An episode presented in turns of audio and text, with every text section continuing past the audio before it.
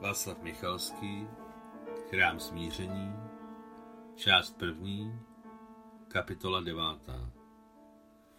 Když dorazili do Bir Hakaimu, Maria s Uliou přenocovali v zájezdním hostinci, kde byly pro významné osoby vyčleny docela slušné pokoje.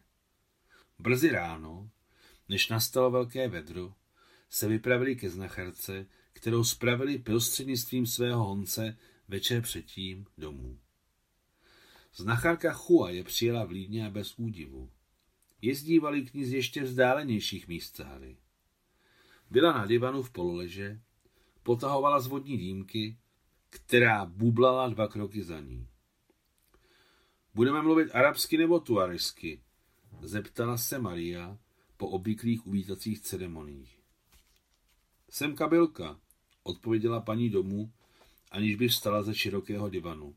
Můžeme mluvit arabsky, tuarežsky, francouzsky, ale vašemu ruskému jazyku nerozumím. To, že znala její skutečnou národnost, udělalo na Mariu silný dojem a tak Ulia jen otevřela pusu a oči se jí rozšířily hrůzou. Děvčata, nelekejte se, uklidnila je Chua celkem dobrou francouzštinou. Nevěštila jsem, jednoduše mi to řekli. Zazvonila na stříbrný zvoneček. Všechno mi řeknou. Sahara ví všechno a přede mnou nemá tajemství. Znacharka Chua byla krásná a ještě mladá. Navrhla návštěvnicím, aby si sedli k malému stolku, kde se pila káva a sama stále nevstávala z divanu. Na zvuk zvonečku se objevila silná černá stařenka s lesknoucí se tváří, v červených šatech a šátku, spod kterého vykukovaly krátce střížené šedivé vlasy. Kávu, utrousila Chua. Stařena ústivě kývla a vzdálila se. Když přikazovala přinést kávu, zvedla Chua ukazováček, prostředníček a prsteníček, na kterých měla masivní zlaté prsteny s velkými safíry téměř fialové barvy. Měla na sobě vůbec příliš mnoho šperků, za každý z nich by šel koupit minimálně jeden pracovní velbloud. Maria si hned povšimla, že v chujně přijímací místnosti převládá červená barva. Červená barva, zlatý lesk, sladký zápach nití a samozřejmě zářivě žlutý kanárek ve zlaté klíčce, obvyklý atribut všech bohatých domů.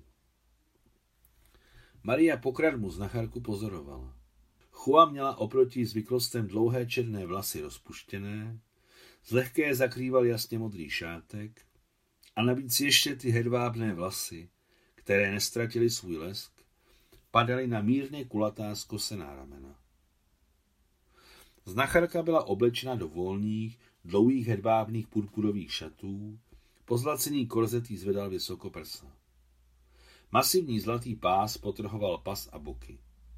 Chujiny konce rukou a nohou, namalované henou, byly sladěny díky své červeno-žluté barvě s oblečením a s celkovým zařízením místnosti. Maria si zvláště všimla, že jemná kůže na znacharčině obličeji, krku a odkrytých částech rukou a nohou byla světlá, téměř bílá. Chujiny velké oči se žhavě blízkaly, četné panenky téměř zpívaly s duhovkou a zdálo se, že na pozadí bělma jakoby plavaly.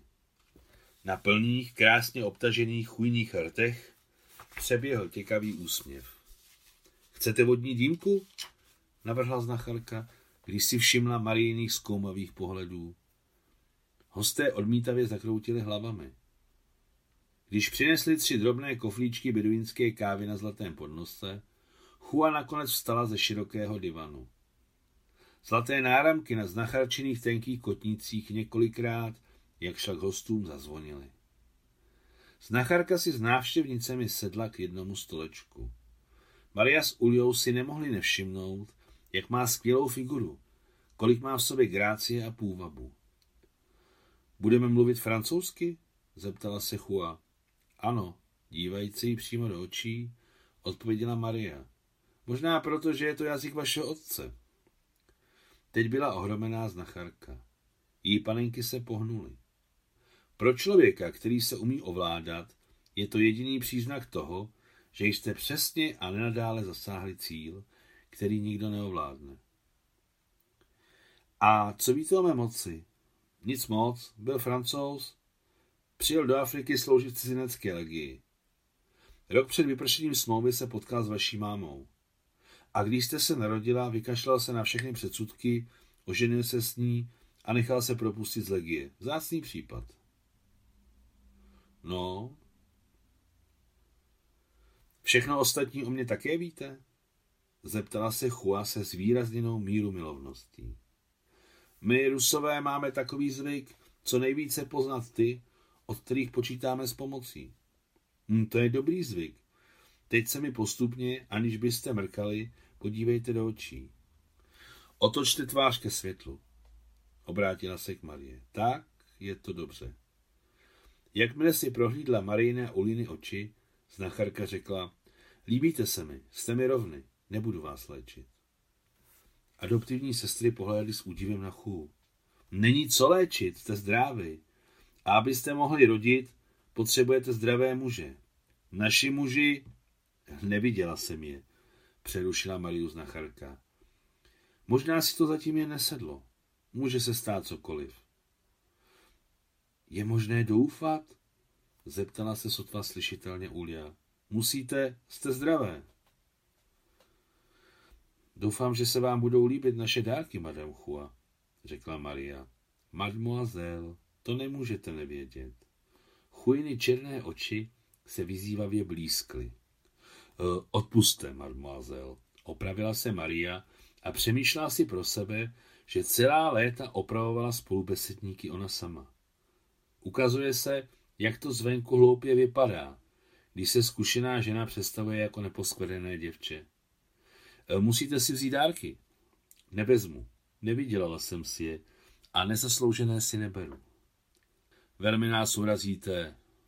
V Marině hlase bylo tolik teplá opravdovosti, že se chua vzdala. E, dobře, děkuji za dárky. Na zpáteční cestě buďte opatrné. Brzy bude německý útok a to je nebezpečné. A mimochodem, víte, že u vás válka? U Tuaregů? Zeptala se vystrašeně Ulia. U Rusů, už klíbla se Chua. Včera za úsvitu Německo napadlo Rusko. Snacharčina černá služké vyprovodila za bránku úzkého dvorečku, ohrazeného vysokou hliněnou ohradou. Maria s Uliou došli mlčky k Tuaregům, kteří je očekávali, sedli si na koně a společně odjeli. Žhavé africké slunce peklo hlavy, uličky Tripolisu byly téměř opuštěné. Lidé se schovali před blížícím se poledním žárem. Teď je to, Ulko, naše společná válka, řekla Maria po dlouhém mlčení. Konec deváté kapitoly.